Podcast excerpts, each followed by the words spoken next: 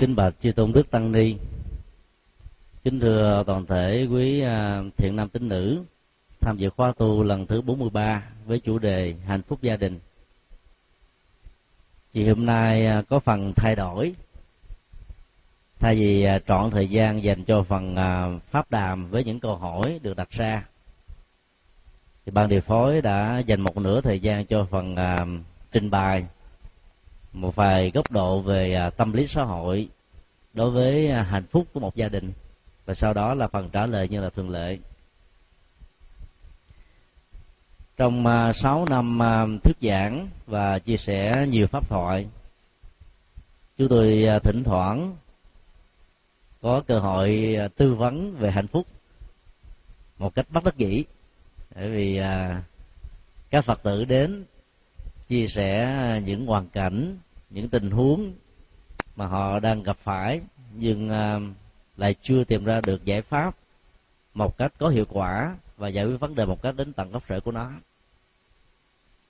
Nhờ những điều kiện chia sẻ và góp phần tháo gỡ những cái tình huống vừa nêu, chúng tôi đã đúc kết rằng là bản chất của một gia đình hạnh phúc đó, nó lệ thuộc vào các kỹ năng mà chúng tôi gọi là 5T. Bắt đầu bằng chữ T. Thứ nhất là tình, thứ hai là tiền, thứ ba là tâm,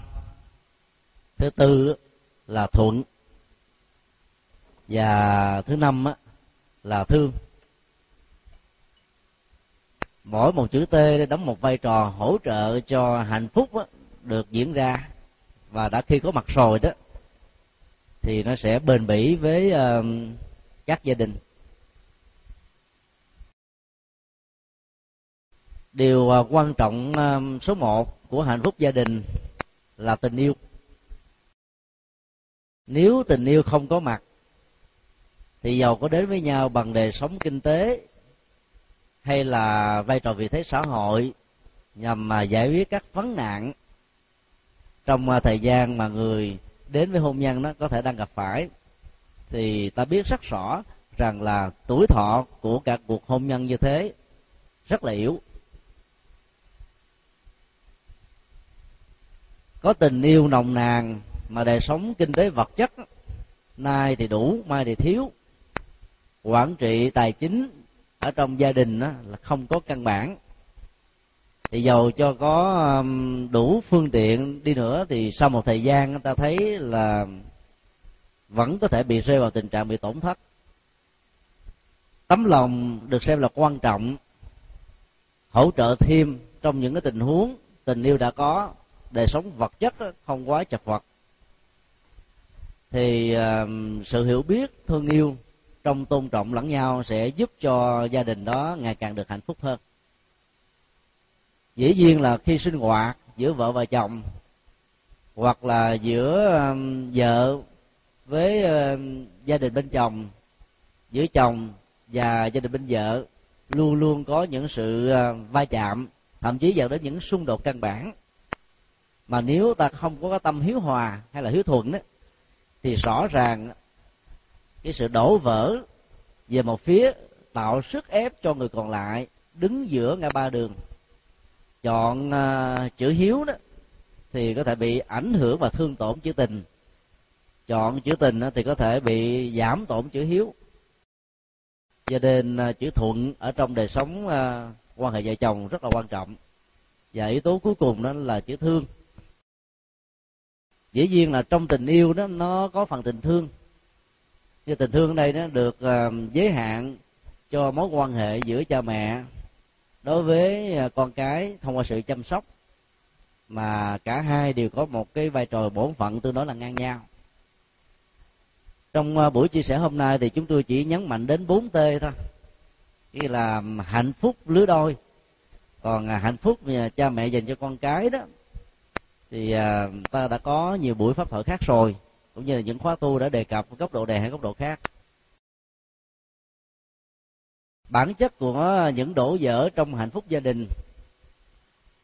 liên hệ một mặt trực tiếp đến 4 điều vừa nêu, mặt khác đó là một trong hai người hoặc cả hai thiếu các cái kỹ năng mà theo chúng tôi đóng vai trò rất quan trọng để duy trì hạnh phúc lứa đôi. Kỹ năng thứ nhất đó là kỹ năng giao tiếp vợ chồng. Người ta tưởng chừng rằng đó, khi còn là người tình hay là trước khi là người tình của nhau, việc tìm hiểu và truyền thông trong giao tiếp là một nhu cầu không thể thiếu, và nhờ đó, tình yêu được chớm nở và phát triển trở thành hôn thú.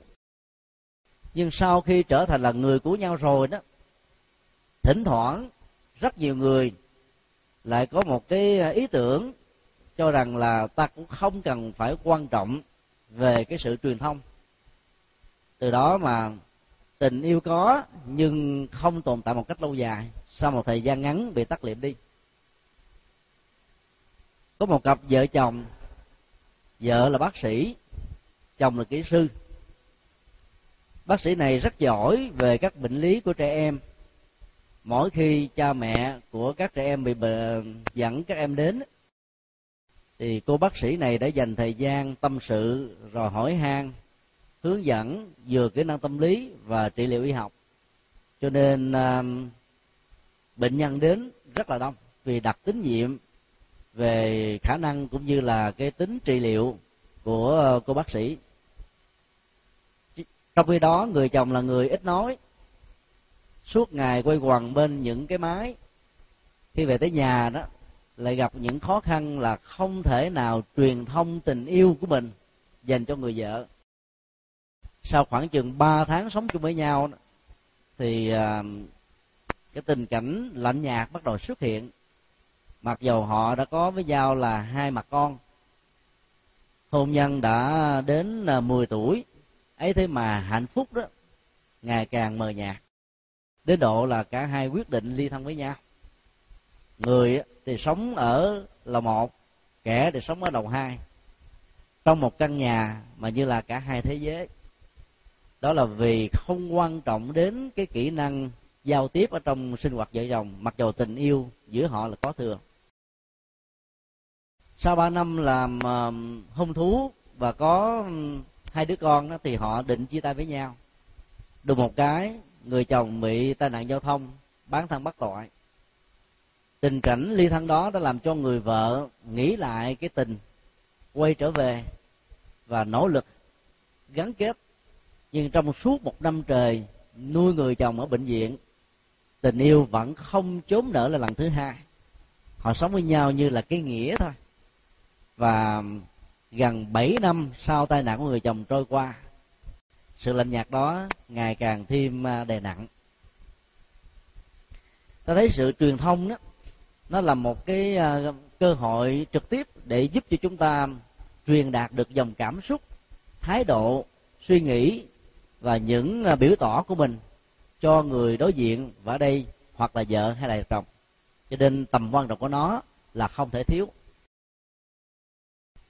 Lẽ ra trong hoàn cảnh hoạn nạn đó, người ta dễ dàng đến với nhau để hâm nóng lại tình yêu, mà mấy năm trước nó từng là cái gì đó rất là khó quên và ấn tượng. Nhưng vì người chồng khi tiếp nhận được cái tình cảm của người vợ chăm sóc mình đó, có thể nảy sinh ra một cái tâm lý mặc cảm rằng bây giờ tôi là người phế nhân, tất cả mọi sự chăm sóc như là một sự tội nghiệp thôi. Và do vậy đó, cảm nhận tình thương của người vợ nhưng không thấy được rằng nó song hành với tình yêu, và càng được sự chăm sóc của người vợ nhiều chừng nào thì cái tự ái và sự xúc phạm cái tôi về phương diện tự trọng,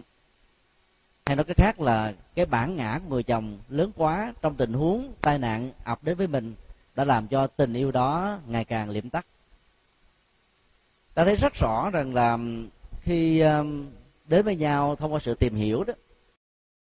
thì người nam tâm sự với người nữ như là chim ríu rít. Và nhờ cái kỹ năng tâm sự đó mà các cô nàng cảm thấy rằng là mình được thương, được quan tâm, được chăm sóc, cho nên đã giao trọn trái tim, và kết quả là họ đã trở thành vợ chồng của nhau. Các nhà tâm lý khẳng định rằng là người nữ yêu bằng cái lỗ tai, đẹp trai không bằng nói dai. Đó là cái câu dân gian thường mô tả như là một cái kinh nghiệm, rằng là những cái ưu thế về ngoại hình, thậm chí là vai trò vị thế xã hội, đôi lúc nó lại kém phần hơn những người nào có cái gian ăn nói, có duyên. Nói tới đâu là các cô nàng mê đến đó,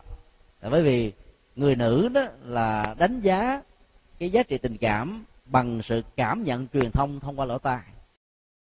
Nhưng sau khi trở thành vợ chồng của nhau đó, rất nhiều người, đặc biệt là người nam, rơi vào cái hội chứng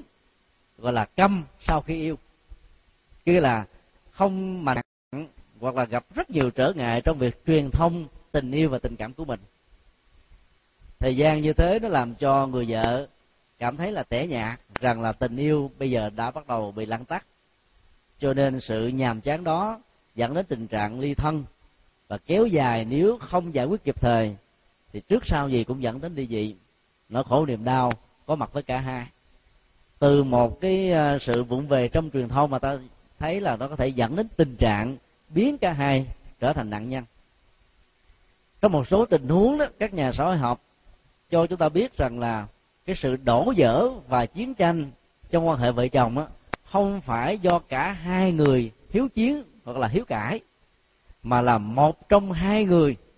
dùng xà beng nại răng ra không chịu nói. Một số người nam rơi vào chứng bệnh này, nhưng lại cho rằng nó là bản tính của mình mà không chịu tháo gỡ, hay là cố gắng nỗ lực để tương nhượng với cái yêu cầu tình cảm của người vợ, làm cho người vợ có cảm giác rất là ngột ngạt khi ở bên cạnh người thương yêu nhất của mình. Đó là một cái điều hết sức là sai lầm mà ta cần phải nhận diện để làm mới nó. Truyền thông nó đòi hỏi là ta phải phát xuất từ trái tim với những nhận thức hết sức là chân thành. Ta nghĩ gì thì ta mô tả đúng với cái dòng cảm xúc giữa suy nghĩ và cái phương tiện biểu đạt bên ngoài, nó phải ăn khớp với nhau. Có rất nhiều người nữ thì là không thích như thế. Suy nghĩ thì một đường nhưng mà biểu đạt đó theo một cách khác, bởi vì ngại nói một cách trực tiếp.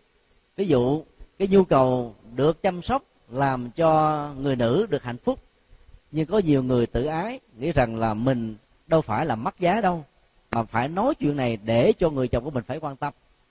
cho nên lẳng lặng làm thinh, như thể rằng là mình không cần đến. Nhưng khi không được chăm sóc đến thì nỗi khổ niềm đau bắt đầu trỗi dậy. Từ những cái mâu thuẫn va chạm nho nhỏ như thế, nếu không điều chỉnh kịp thời, nó trở thành là vấn đề to. Cho nên ta thấy là truyền thông phải là trực tiếp bằng những ngôn ngữ là biểu đạt rõ ràng, chứ đừng nói bóng nói gió, hay giận quá nói mỉa mai. Đôi lúc đó thì ta nói theo cái kiểu là nó để lại nhiều cái vết hằn tâm lý và nhiều cái ấn tượng không hay. Dần già rồi nó dẫn đến sự đổ vỡ. Trong kỹ năng giao tiếp thì ta thấy rằng là sự lắng nghe là một yêu cầu phát sinh kể từ khi có một người nào trong cả hai đã bắt đầu phát ra những ngôn ngữ nói về cái nhu cầu hay là cái cầu cứu về cảm xúc, khi người còn lại đã không quan tâm đúng mức. Cho nên sự lắng nghe chính là một cái năng lực trị liệu để giúp cho cái nỗi đau nó có thể được lắng dịu một phần nào. Do đó ta học theo hạnh nguyện của Bồ Tát Quan Thế Âm, lắng nghe khi một trong hai người có nhu cầu truyền thông, cho đến lúc đó ta quát tháo và thể hiện như tính cách là một quan tòa, chặn đứng hết các cơ hội phát ngôn, thậm chí những cái nỗi oan mà ta không cho cơ hội để người kia có thể giải bài. Thì dần dà rồi đó thì cái ức chế tâm lý này sẽ làm cho đời sống tình yêu đó đang bị đốt cháy ở trên quả diệm sơn, còn thôi nó lạnh tắt như là địa ngục hàng băng. Cả hai tình huống đều làm cho nỗi đau của cả hai ngày càng được tăng trưởng. Sự lắng nghe nó đòi hỏi trên cơ sở là ta phải quan sát và đi vào chi tiết của từng vấn đề với những cái tâm tư, nếp suy nghĩ, để ta tìm ra một cái giải pháp là làm gì cho tình huống mà cả hai đang bị gặp phải. Chứ còn nếu chỉ lắng nghe một cách đơn thuần qua loa thì chắc chắn rằng là người còn lại sẽ cảm thấy rất là hụt hẫng vì nói ra thật là nhiều nhưng ta đón nhận được cái tình cảm phản hồi chẳng bao nhiêu, thì dần dà rồi người kia cũng rơi vào trạng thái lặng câm. Cho nên nói mà có được người lắng nghe sẽ dẫn đến tình trạng là xóa bỏ được những hiểu lầm. Và thứ hai đó, nó làm cho trạng thái cô đơn của người đang có nhu cầu truyền đạt một cái thông tin tình cảm hay là tình yêu càng được khai thông hơn.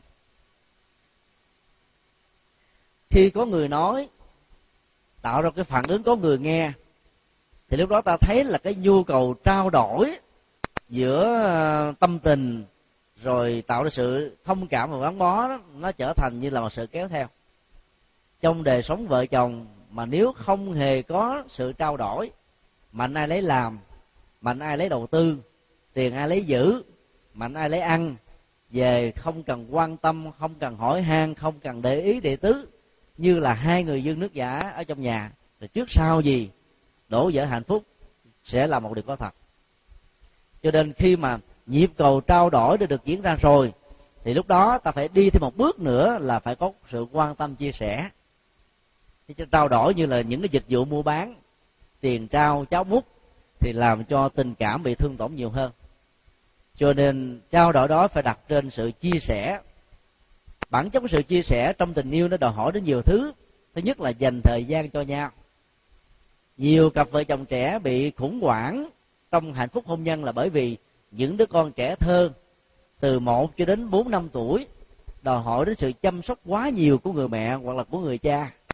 làm cho cả hai không còn đủ thời gian để dành cho nhau nữa. Thậm chí đến những cái ngày nghỉ lễ hay là những cái thời gian mà họ được phép là không đi làm, thì toàn bộ thời gian đó bị ngốn nghiến cho việc quan tâm chăm sóc con em của họ. Rốt cuộc rồi cái tình yêu đó nồng thắm giữa hai bên bắt đầu trở nên rất là nguội lạnh. Do đó tình yêu khi được quan tâm chia sẻ thì ta phải hướng đến những cái nhu cầu cần phải giải quyết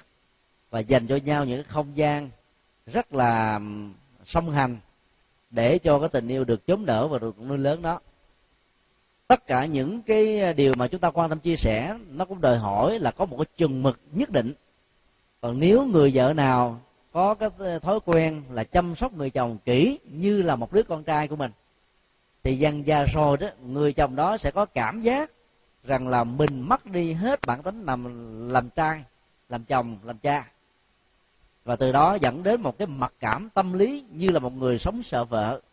Cái ức chế tâm lý này nó sẽ là một yếu tố phá vỡ cái mối quan hệ tình yêu mặc dù được chăm sóc rất kỹ. Cho nên dầu là chăm sóc đi nữa, ta cũng phải có một cái khoảng cách nhất định để cho cái không gian của đời sống riêng tư thuận với luật pháp và đạo đức đó, làm cho người đó giữ được cái bản chất của riêng họ. Còn nếu ở trong tình yêu mà cả hai hòa với nhau làm một đó, như là một lý thuyết, thì ta thấy rất rõ rằng là cái điều kiện kéo dài tình yêu hạnh phúc đó là không được bao lâu. Tôn trọng sự riêng tư có nghĩa là ta không nên can thiệp một cách thô bạo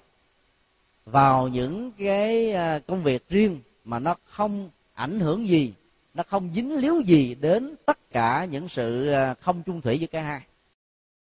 Nhờ ta có những không gian riêng như thế đó, thì mỗi lần gặp nhau, ở bên nhau, thì chăm sóc đó nó tạo ra một cái năng lực thu hút và nó giảm bớt cái tâm lý nhàm chán. Cái mối quan hệ về tâm lý là luôn luôn nó diễn ra theo cơ chế cái gì thường xuyên quá thì nó trở thành là phát nhàn, cái gì ít có quá sẽ dẫn tới tình trạng là thiếu thốn. Và do vậy ở phương Tây đó, người ta đã khuyên các đôi vợ chồng sinh hoạt với nhau suốt ngày và có những giờ phút bên nhau rồi thì đến giờ đi ngủ thì mỗi người một phòng riêng, để cái cảm giác gần nhau nó luôn luôn là mới. Dĩ nhiên là tâm lý học phương Tây là khai thác yếu tố của tham ái và cái tâm lý dính mắc của đời sống vợ chồng để duy trì và bảo hộ nó. Và kết quả cho chúng ta thấy không phải nhất thiết cặp vợ chồng nào thực tập theo cái kỹ năng tâm lý vừa nêu được xem như là sự thành công trong giao tiếp vợ chồng. Là bởi vì tùy tình huống có người mà không ngủ chung với nhau thì dẫn đến sự đổ vỡ, nhưng có nhiều cặp vợ chồng nếu ngủ chung càng nhiều thì đổ vỡ càng sớm, bởi vì một trong hai người có thể bị cái chứng bệnh là ngáy quá lớn như là cái máy xay lúa, người còn lại bị mất ngủ lâu dài, rồi cuối cùng rằng sáng mơ thức dậy quạo quọ cao có khó chịu, dẫn đến tình trạng nghĩ rằng là cần phải cách ly. Cho nên áp dụng kỹ năng tâm lý học phương Tây thì ta cần phải hết sức là thận trọng, xem tình huống nào có lợi đến bao nhiêu thì vừa, chứ còn khai thác yếu tố dính mắc của tham ái để tăng trưởng hạnh phúc lứa đôi đó thì coi chừng ta bị những cái phản ứng tác dụng phụ. Trong cái đó, trong đời sống tâm linh của đạo Phật đó, thì Đức Phật khuyên là thỉnh thoảng ta phải tách ly tham ái giữa vợ chồng. Ví dụ vào những cái ngày lễ vía, những ngày văn hóa Phật, thì vợ và chồng phát nguyện giữ bát quan trai, trở thành người tu trong vòng 24 giờ đồng hồ. Và sau đó đó thì cái năng lượng về tình yêu, nhận thức, thông cảm, chia sẻ, nâng đỡ nhau đó, nó sẽ được vượt trội. Và đây chính là yếu tố làm cho cả hai không quá đặt nặng về cái khoái lạc giác quan để bị đắm nhiễm vào chúng trên cơ sở so sánh đối chiếu vợ hoặc chồng của mình với một người khác hấp dẫn hơn. Như vậy kỹ năng giao tiếp vợ chồng đóng một vai trò quan trọng như là yếu tố dẫn khởi ban đầu. Khi có kỹ năng giao tế rồi không phải ai cũng thành công, bởi vì đó một trong hai người nếu không nỗ lực thay đổi cá tánh để trên nền tảng của sự tương nhượng dẫn đến một sự hài hòa nhất định thì mâu thuẫn và xung đột sẽ bắt đầu diễn ra. Cho nên đạo Phật khuyên dạy chúng ta hãy sử dụng kỹ năng giải quyết căng thẳng trong xung đột. Cá tánh khác biệt là yếu tố rất quan trọng để dẫn tới sự căng thẳng. Có một đôi vợ chồng chúng tôi quen biết, chồng lớn hơn vợ khoảng 12 tuổi. Họ gặp nhau một cách rất là tình cờ thông qua ông tơ bà quyệt. Người vợ thì ở vùng quê, và thời gian ngắn quen nhau đó thì tình yêu đó nó như là tiếng sét đánh, làm cho họ không thể nào trì hoãn tính thời gian tìm hiểu một cách cặn kẽ về nhau. Vì thương con cho nên cha mẹ của hai bên đã phải chấp nhận cái lời đề nghị của họ là tổ chức hôn thú sau khoảng 1 tháng mới biết với nhau. Khi sống chung với nhau đó thì cá tính khác biệt trời và vực. Người vợ đó thì rất là chăm chỉ, tươm tất, đàng hoàng, đứng đắn. Còn ông chồng đó thì lại có cá tính là cẩu thả, kém quan tâm và không quan trọng về cái tương lai của mình, có bao nhiêu xài bao nhiêu, được mất không phải là cái điều ghé mắt để tai của người ấy. Cho nên sau một thời gian sống chung đó thì vợ và chồng rơi vào sự khủng hoảng. Kể từ khi sự khủng hoảng diễn ra đó thì cái nạn suy sụp về tài chính toàn cầu ảnh hưởng đến cái kinh tế thị trường ở từng quốc gia, trong đó có Việt Nam, thì làm cho người chồng này bị rơi vào tình cảnh là thất nghiệp. Nỗi buồn cô đơn vì sự khác biệt cá tính giữa hai và nỗi buồn về sự thất nghiệp đã làm cho người chồng mượn rượu và chè để thay thế giàu. Mỗi đêm khi về nhà đó thì người vợ ngồi chờ đến độ đó là thay vì trút đổ cái tình yêu thì chị ta đã thể hiện như là một cái sự căm giận, rằng người chồng đã thể hiện một tính cách là vô trách nhiệm với bản thân mình. Rồi lúc đó là trong lúc chồng ngủ say, trong sự say của rượu, thì người vợ dùng tay chân đạp và đánh vào đầu với những cái lời mắng nhiếc nặng nhẹ khác nhau, và cuối cùng là hai bên rơi vào tình trạng là bạo lực gia đình. Người vợ cũng bạo lực mà người chồng cũng như thế. Mà sau khi bạo lực gia đình xong rồi đó, thì hai bên là thương nhau đắm đuối, là quấn quýt bên nhau, tối ngủ mà không có ôm nhau một cách quấn quýt là họ chịu không nổi. Khi họ tư vấn thì họ cũng nêu ra rõ những yếu tố tâm lý như vừa nêu, và hỏi rằng là cái tình yêu thương giữa hai bên còn hay không, thì họ xác định rằng là còn, mà yêu cầu thay đổi cá tính trong ứng xử để hạn chế bớt cái sự khác biệt cá tính, để giảm bớt những cái tính căng thẳng và xung đột đó, thì cả hai đều cảm thấy là khó, vì nó được hiểu như là bản năng hoặc là bản tính, và làm cho hai bên đó, cứ ứng xử như là thói quen. Như vậy chúng ta thấy là bản chất của sự căng thẳng khi đối diện trước hai người quá khác biệt về cá tính dẫn đến những sự xung đột, và các xung đột này nó tạo ra một cái phản ứng ức chế tâm lý rất là nhiều. Sự căng thẳng đó nếu không được giải quyết càng nhanh càng sớm thì thái độ trầm cảm hay là lãnh cảm sẽ bắt đầu phát sinh, và tệ hại hơn nữa là bạo lực gia đình. Cho nên một trong hai người cần phải nỗ lực tích cực hơn, nếu cả hai thì càng tốt hơn nữa. Phải quan niệm rằng mình như là một vị Bồ Tát và sanh ra trong cõi đời này để tạo cơ hội làm những việc khó làm. Còn nếu ta nghĩ rằng mình là phận nữ cho nên cần phải được chăm sóc, quan tâm, chứ mình không nên đến trước với những cái lời yêu cầu thế này thế kia với người chồng. Hoặc nếu là người chồng mà ta cứ nghĩ rằng tôi không có lỗi gì hết, tội tình gì tôi phải hạ nước nhỏ với bà vợ của mình. Quan niệm đó nó tạo ra sự khủng hoảng, vì hai cái tôi đang bị va chạm ở mức độ khá cao, thì dẫn đến sự ngột ngạt ở trong đời sống gia đình là chuyện khó có thể tránh khỏi. Thì trong tình huống khi mà một cái hành xử nào đó giữa hai bên tạo ra một cái cảm giác không an hay là bất hạnh, thì cái người còn lại đó phải nhận diện rằng đây là một khuyết điểm hay là một sự khác biệt về cá tính. Nếu câu trả lời thuộc về vế thứ hai thì ta phải tìm cách tự an ủi bằng cách là giảm bớt sự bực tức, trách móc,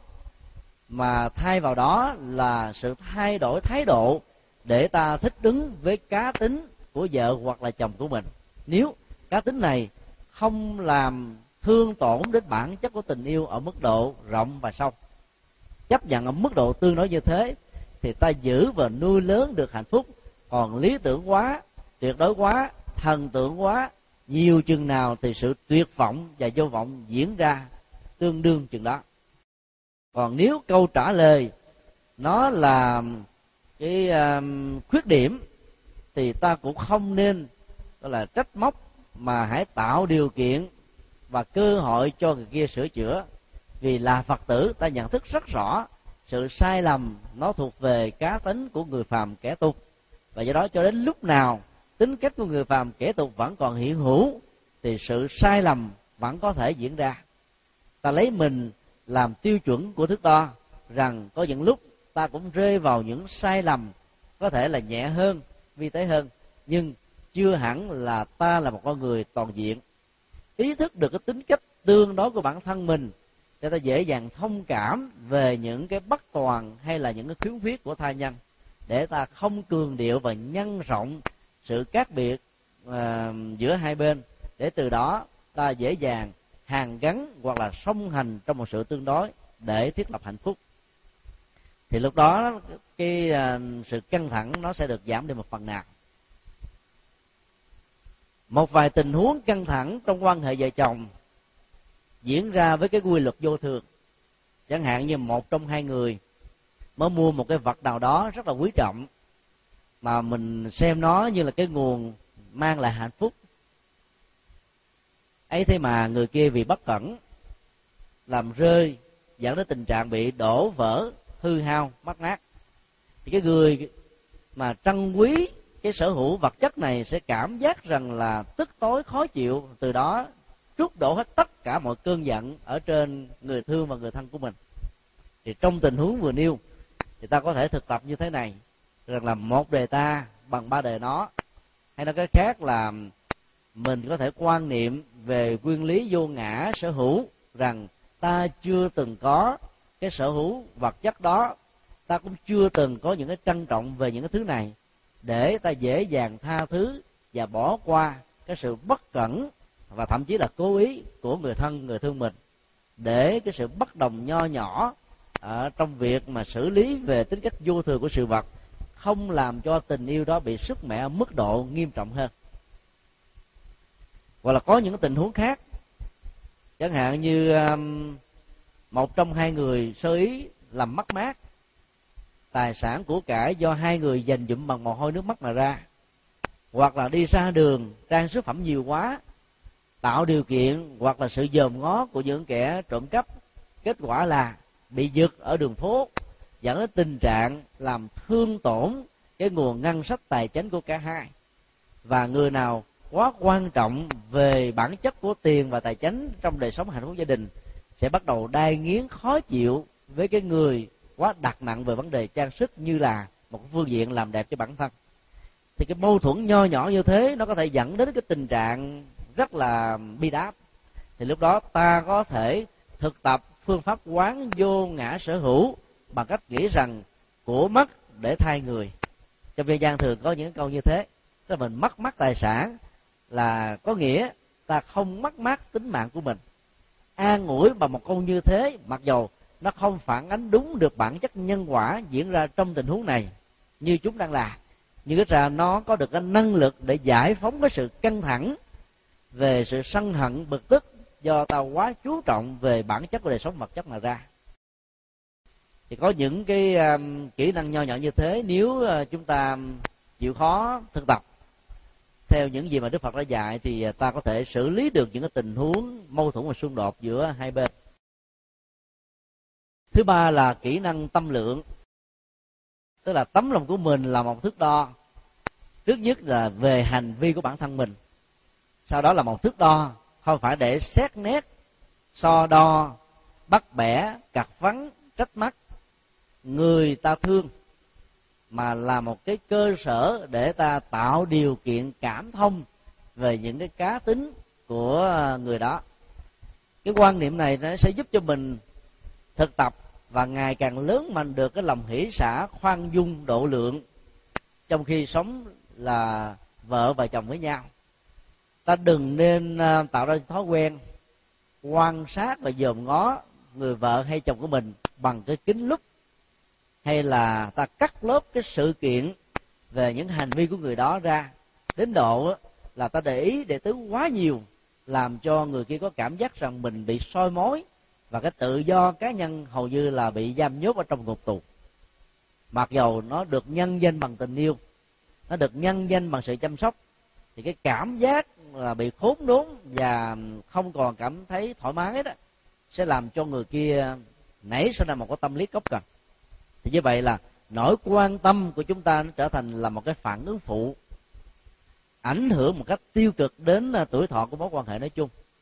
Cho nên ta cần phải có một cái thái độ rộng lượng, là đừng quá để ý, mặc dù ta biết rằng là vợ hay là chồng mình có những cái sơ suất, có những bất cẩn, có những điều chưa hay, nhưng thỉnh thoảng ta phải thực tập. Đôi lúc mình như là một người mù không nhìn thấy, và thỉnh thoảng ta cũng thực tập như là một người điếc không nghe thấy, để không bị dướng vào mắt, dướng vào tai. Thì từ đó cái thái độ rộng lượng, hỷ xả, bao dung này nó sẽ làm cho tình yêu được phát triển một cách rất là mạnh. Trong một số tình huống đó, thì sự so bì tính toán giữa hai bên đó, nó trở thành là một cái trở ngại lực, làm cho tình yêu giàu cho có thuận duyên đi nữa cũng không có phát triển được. Một trong hai người mà tính toán so bì nhiều quá đó, là bởi vì cái tôi của người đó được đặt lên hàng đầu, và người đó phải nghĩ rằng là tình yêu dành cho tôi phải là sự chăm sóc, mà cái mức độ cao nhất của nó là tạo dựng ra tài sản của cải và dành cái phần hưởng thụ cho phía mình nhiều hơn là cái người còn lại. Ai sống và phát sinh từ cái tâm lý như thế đó, thì cái tính cách, tính từng cân từng lạng sẽ làm cho cả hai bên đó không còn là thương yêu nhau như thuở ban đầu. Có một đôi vợ chồng chúng tôi quen biết, chồng á là Việt kiều, vợ sống ở vùng quê. Họ tình cờ gặp nhau trên thành phố thông qua một mai mối, và cuối cùng á là thông qua nhiều hứa hẹn và trợ cấp về đời sống kinh tế, họ đã trở thành vợ chồng của nhau và định cư ở nước ngoài. Sau gần một năm chung sống đó, thì người vợ bị sụp đổ thần tượng, vì biết rất rõ ràng là chồng của mình là một người thất nghiệp, mỗi tháng phải ăn lương trợ cấp của nhà nước 500 cho đến là $600-700, nhưng trong thời gian về làm quen mình ở Việt Nam đó, thì người chồng này sẵn sàng bỏ ra $200 để trợ cấp cho gia đình của người vợ, gây một cái ấn tượng rằng là người đó là người rất là giàu và là một người hào hiệp, cho nên làm cho cô nàng có cảm giác và nghĩ rằng mình đã chọn được một điểm tựa như là bóng mát rất là đảm bảo và ngon lành. Thì không ngờ đấy, qua sống chung với nhau thì cái quan niệm thần tượng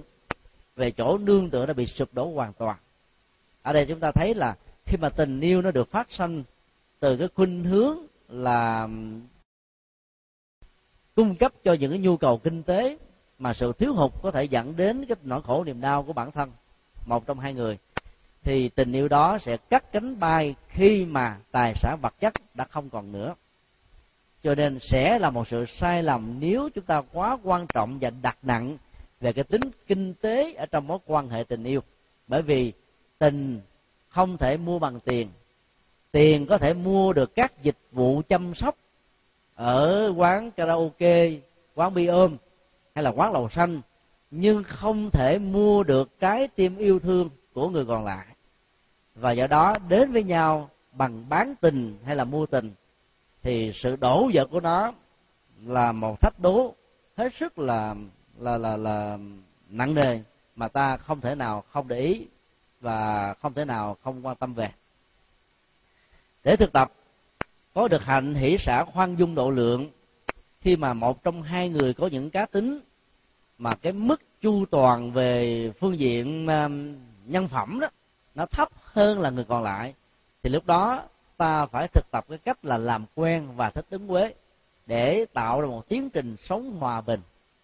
Thì trong tình huống này ta có thể thực tập cái phương pháp là cười xòa thôi, tức là mình không quan trọng quá, bởi vì mình biết rất rõ là mỗi người có những cái giới hạn về biệt nghiệp và bị ảnh hưởng cái cộng nghiệp của gia đình, trong môi trường giáo dục, rồi ảnh hưởng đến phong tục tập quán tôn giáo mà người đó đã có mặt ở trong mấy chục năm vừa qua. Ta đây cũng có những cái giới hạn tương tự như thế, thì việc yêu cầu người kia là một cái bản hay là một cái khúc hoàn thiện về một phương diện là một sự sai lầm. Cho nên học cái quan niệm về duyên khởi, tức là tương đối hóa cái sự tuyệt đối ở trong cuộc đời, thì ta sẽ không còn có những cái mong chờ hy vọng quá lớn, để khi chung sống với nhau ta không bị thất vọng quá nhiều. Sống như vậy không có nghĩa là tiêu cực, an phận thủ thường, chấp nhận vận mệnh và số phận đã được an bài giữa chúng ta với nhau, mà làm như thế là tạo ra một cái cơ hội và phương tiện để giải phóng những cái ức chế và những nỗi đau phát sinh từ cảm xúc tâm lý mà ra. Thay vào đó thì ta tìm những nguyên nhân,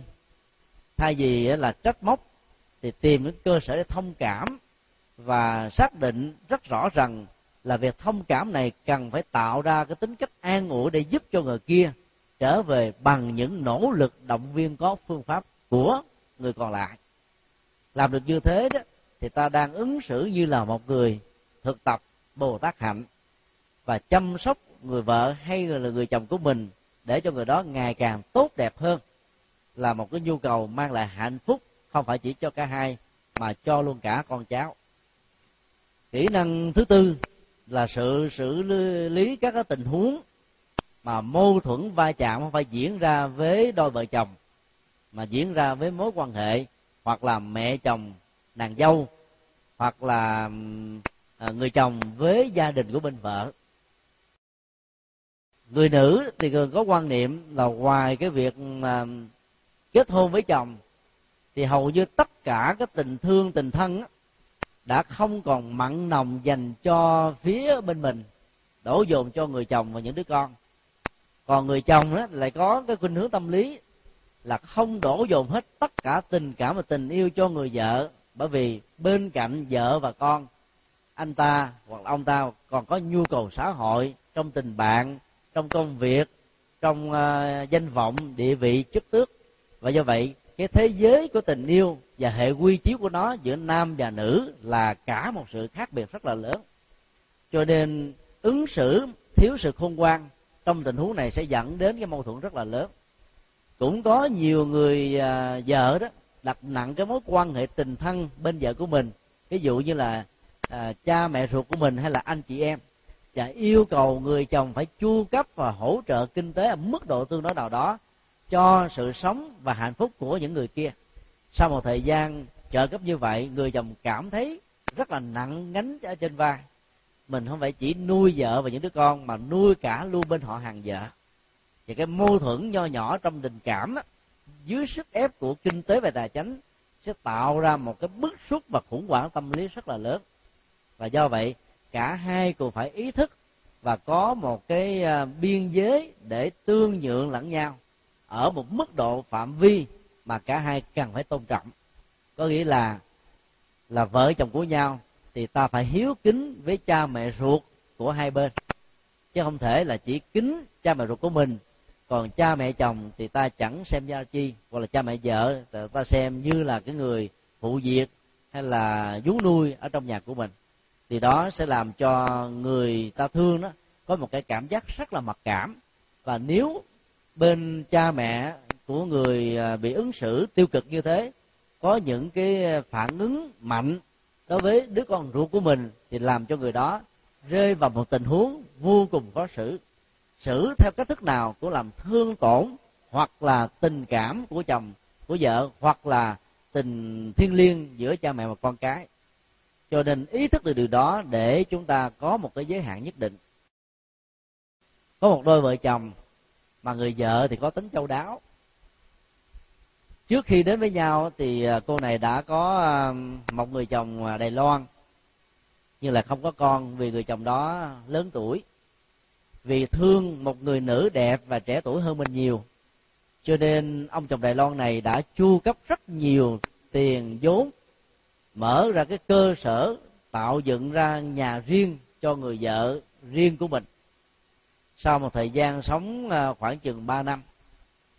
thì người nữ này đó, khi đứng vững ở trong thương trường, có cảm giác rằng cái mối tình mà mình đặt trọn trái tim đó, nó không phải là mối tình thật, nó chỉ là mối tình dựa trên nền tảng đó để có được cái cơ sở vật chất và kinh tế. Thứ hai, người chồng Đài Loan này cũng đã có vợ và con ở nước của mình rồi. Mỗi một năm sang Việt Nam chỉ có 1 tháng hoặc là 2 tháng, cho nên 10 cho đến 11 tháng còn lại đó, bà phải sống ở trong hoàn cảnh cô đơn bóng chiếc. Và cái khủng hoảng tâm lý cô đơn này đã tạo ra một cái nhận thức rằng bà cần phải có người bên cạnh. Thì không ngờ khi thương cái người mới đó, thì người này là kẻ thất nghiệp. Về nhà đó là người vợ lo chu toàn hết mọi thứ. Bao nhiêu năm chung sống với nhau mà người chồng vẫn tiếp tục là thất nghiệp, vì cái năng lực và cái sức chịu đựng các nghịch cảnh ở người chồng quá kém. Rồi sau đó là cha mẹ chồng lại bị bệnh, thì người vợ lại rước cha mẹ chồng về ở chung nhà với mình. Bên cạnh là người mẹ ruột của mình. Người mẹ ruột lúc nào cũng có quan niệm rằng là gia đình của bên chồng, tức là mẹ chồng và cha chồng đó, như là những người bệnh nhân. Và sự có mặt của họ trong gia đình sẽ làm cho bà có cảm giác rằng cái ngôi nhà của đứa con gái của bà chính là một cái bệnh viện, làm cho bà có cảm giác rất là ngột ngạt và khó chịu, gây một cái ảnh hưởng và sức ép tâm lý rất nhiều đối với đứa con ruột của mình. Người vợ vì thương chồng cho nên thương luôn cái cha mẹ chồng của mình, nhưng mà cái tình thương hay là hiếu kính đối với người mẹ ruột cũng không muốn mất. Cho nên cái mâu thuẫn đó nó tạo ra một sự giằng xé rất là lớn. Cho nên trong những tình huống vừa nêu thì người ứng xử cần phải hết sức khéo léo, là nhập gia tùy tục. Mà tùy tục ở đây có nghĩa là mình phải thuận với cái nền văn hóa và thói quen của vợ hoặc là chồng của mình. Và thứ hai đó, ta cũng không vì thế mà làm mất đi cái văn hóa của gia tộc mà mình đã được sanh ra và lớn lên. Được bên này mất bên kia, thì một bên được sẽ hãnh diện tự hào, bên mất sẽ bị mặc cảm và cô đơn, đều dẫn đến cái tình trạng tổn thất giống như nhau. Cho nên ta phải hết sức khéo léo để thay đổi thái độ và bớt đi cái quan niệm cái tôi của mình quá lớn, để làm hòa giữa hai bên. Và ta đừng có nảy sinh ra một ý tưởng rằng mình có thể làm thay đổi gia đình bên vợ hoặc là gia đình bên chồng, mà thay vào đó là ta hãy thay đổi quan điểm và cách sống của mình để thích ứng và sống hòa bình với. Đây là cái tình huống rất là hy hữu. Toàn bộ tài của và hạnh phúc của gia đình là nhờ vào tay của người vợ, và bên gia đình chồng là cả một sự gánh nặng mà người vợ này phải cu mang. Ấy thế mà người vợ vẫn không hề than vãn và cứ nghĩ rằng mình là cái người đứng ra để mà tạo dựng hạnh phúc cho cả hai gia đình. Nhưng có một số tình huống đó, thì người vợ là nơi gọi là nương tựa hoặc là tìm chồng như là một cái sự nương tựa và gửi cái sự chăm sóc về, thì lúc đó cái mối quan hệ mâu thuẫn giữa mẹ chồng và nàng dâu có thể tạo ra một sự căng thẳng rất là khó. Và thường trong tình huống này đó, người mẹ chồng quá sát nét sẽ làm cho nàng dâu của mình cảm thấy rất là ngột ngạt. Nước trong quá thì không có cá, người sát nét nhiều quá thì không thể nào có tình thân, nói chi là có tình thương. Ứng xử và có mặt ở trong tình huống của một gia đình như thế thì cái người này cần phải hết sức là tế nhị. Đừng xem cái đó là nỗi khổ và niềm đau của mình. Nếu ta không có đủ điều kiện mà cái đời sống tài chính kinh tế của gia đình giữa vợ và chồng giúp cho mình có thể độc lập ở riêng, thì sự sống chung buộc ta phải thay đổi quan điểm và thái độ. Chứ bằng không đó, cứ mỗi một ngày trôi qua thì sức ép tâm lý ngày càng gia tăng. Có một đôi vợ chồng trẻ khác, họ thương với nhau bằng tình yêu thật sự, nhưng mà cha mẹ chồng thì không thừa nhận nàng dâu, cho nên đó là người con trai không muốn mất cái tình yêu của vợ, nhưng cũng không muốn mất cái tình cảm của cha mẹ ruột của mình, cho nên đã lặng lẽ đính hôn mà không hề cho cha mẹ ruột của mình biết. Cái sức ép mà ở trong đời sống gia đình đó ngày càng gia tăng, bởi vì đó,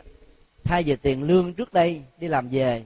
thì đứa con trai đó dành 50% cho cha và mẹ ruột, bây giờ nó chỉ chu cấp 30%. Hỏi bằng nhiều cách, đứa con này vẫn giấu,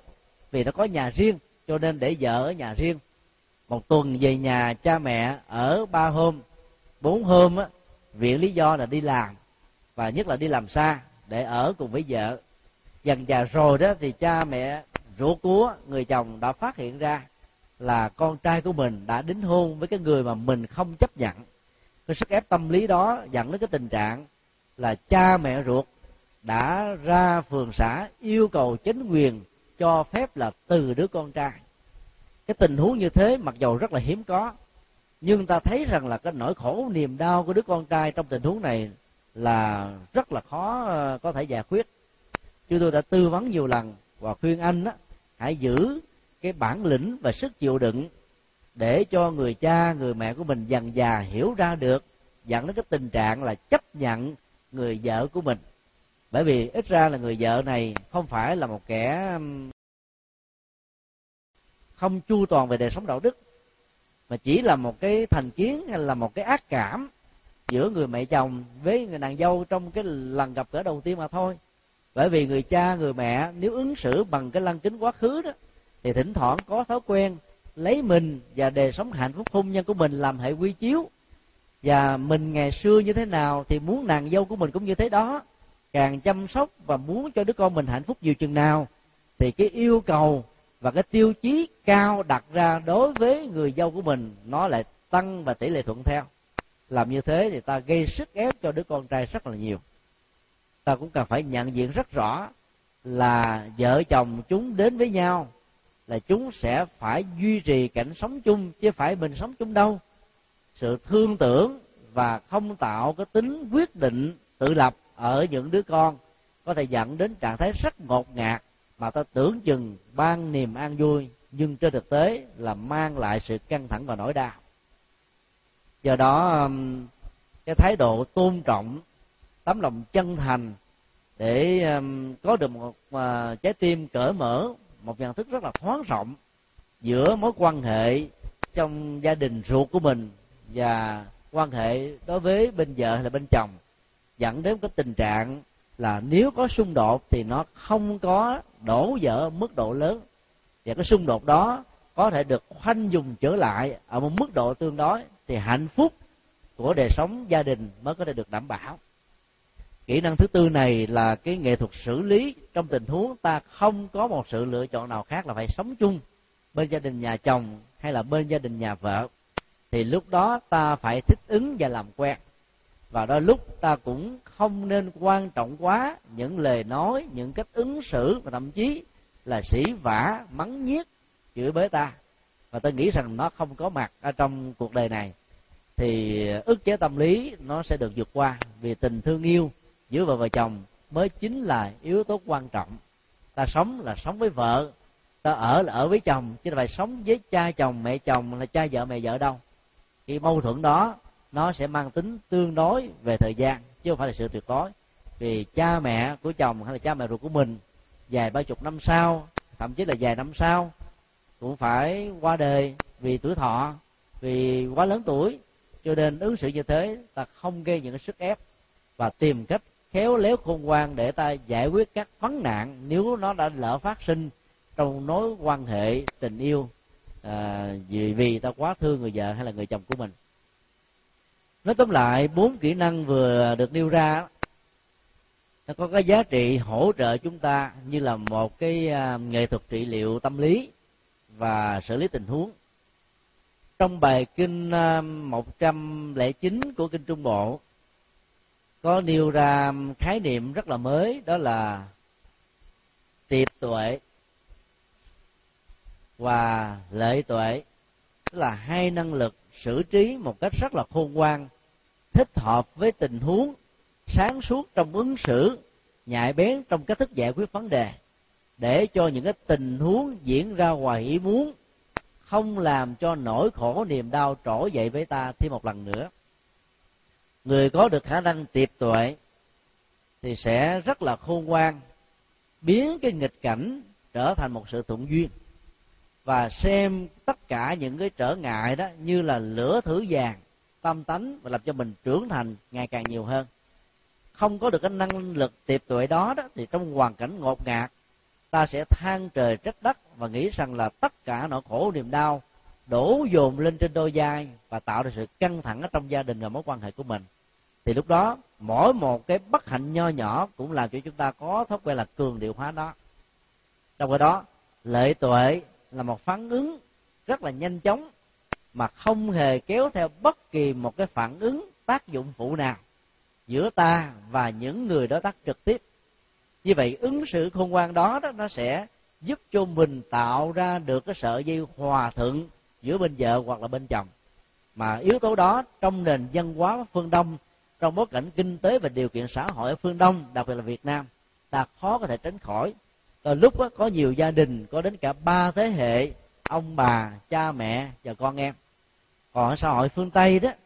thì khi đến tuổi thanh niên, người ta đã có cơ hội sống biệt lập riêng rồi. Cho nên đó, sự giao lưu tiếp xúc với bên vợ bên chồng chỉ là cái nghĩa cử giao tế vào những cái ngày sinh nhật hoặc là vào những cái ngày lễ dỗ mà thôi. Do đó mâu thuẫn này không phải là một thách đố lớn. Còn ở những xã hội nông nghiệp và chậm phát triển về kinh tế đó, nhà cửa là một sự khó khăn, thì mâu thuẫn đó nó thường xuyên diễn ra. Chẳng lẽ cứ mỗi lần có mâu thuẫn là ta đòi tách ly ra khỏi gia đình, cái một sức ép, khi mà cả hai gộp cái khoản tài chính và kinh tế lại và không đủ sức để mua hoặc là thuê một căn nhà mới. Thì tốt hơn hết là ta thích ứng với cách là làm quen và không để ý tới những điều tạo ra nỗi khổ niềm đau cho cả hai, về phương diện hoặc là bên vợ hoặc bên chồng. Có được như thế thì giá trị của hạnh phúc gia đình nó sẽ được đảm bảo và nó được kéo dài ở một mức độ tương đối. Còn bằng không đó thì cái tình yêu nó sẽ chống bị phai nhòa, và bản chất của hạnh phúc đó theo đó nó cũng bị mất hết ý nghĩa. Khi chia sẻ đến 4 phương diện vừa nêu, chúng tôi xin lưu ý một điều. Sở dĩ dùng cái khái niệm kỹ năng đó là để cho chúng ta dễ dàng hình dung rằng là tất cả mọi thứ, nếu ta muốn nó có hạnh phúc một cách lâu dài thì ta phải có nghệ thuật. Không phải chỉ có tình yêu giữa hai trái tim với nhau là đủ. Không phải đời sống vật chất kinh tế đầy đủ trong gia đình là có thể kéo dài được cái hạnh phúc trong hôn nhân. Không phải có mối quan hệ giao tế với nhau là nó có thể trưởng thành được hạnh phúc, mà ta cần phải có những kỹ năng giao lưu, thể hiện, giải quyết để duy trì nó. Cũng giống như cái thời gian ban đầu ta đến với nhau thật sự là đẹp và toàn là niềm vui và hạnh phúc mà thôi. Có được như thế thì chúng tôi tin chắc rằng là giá trị của hạnh phúc hôn nhân sẽ được lâu bền. Và xin kết thúc tại đây. Kính chúc tất cả quý hành giả được an lạc.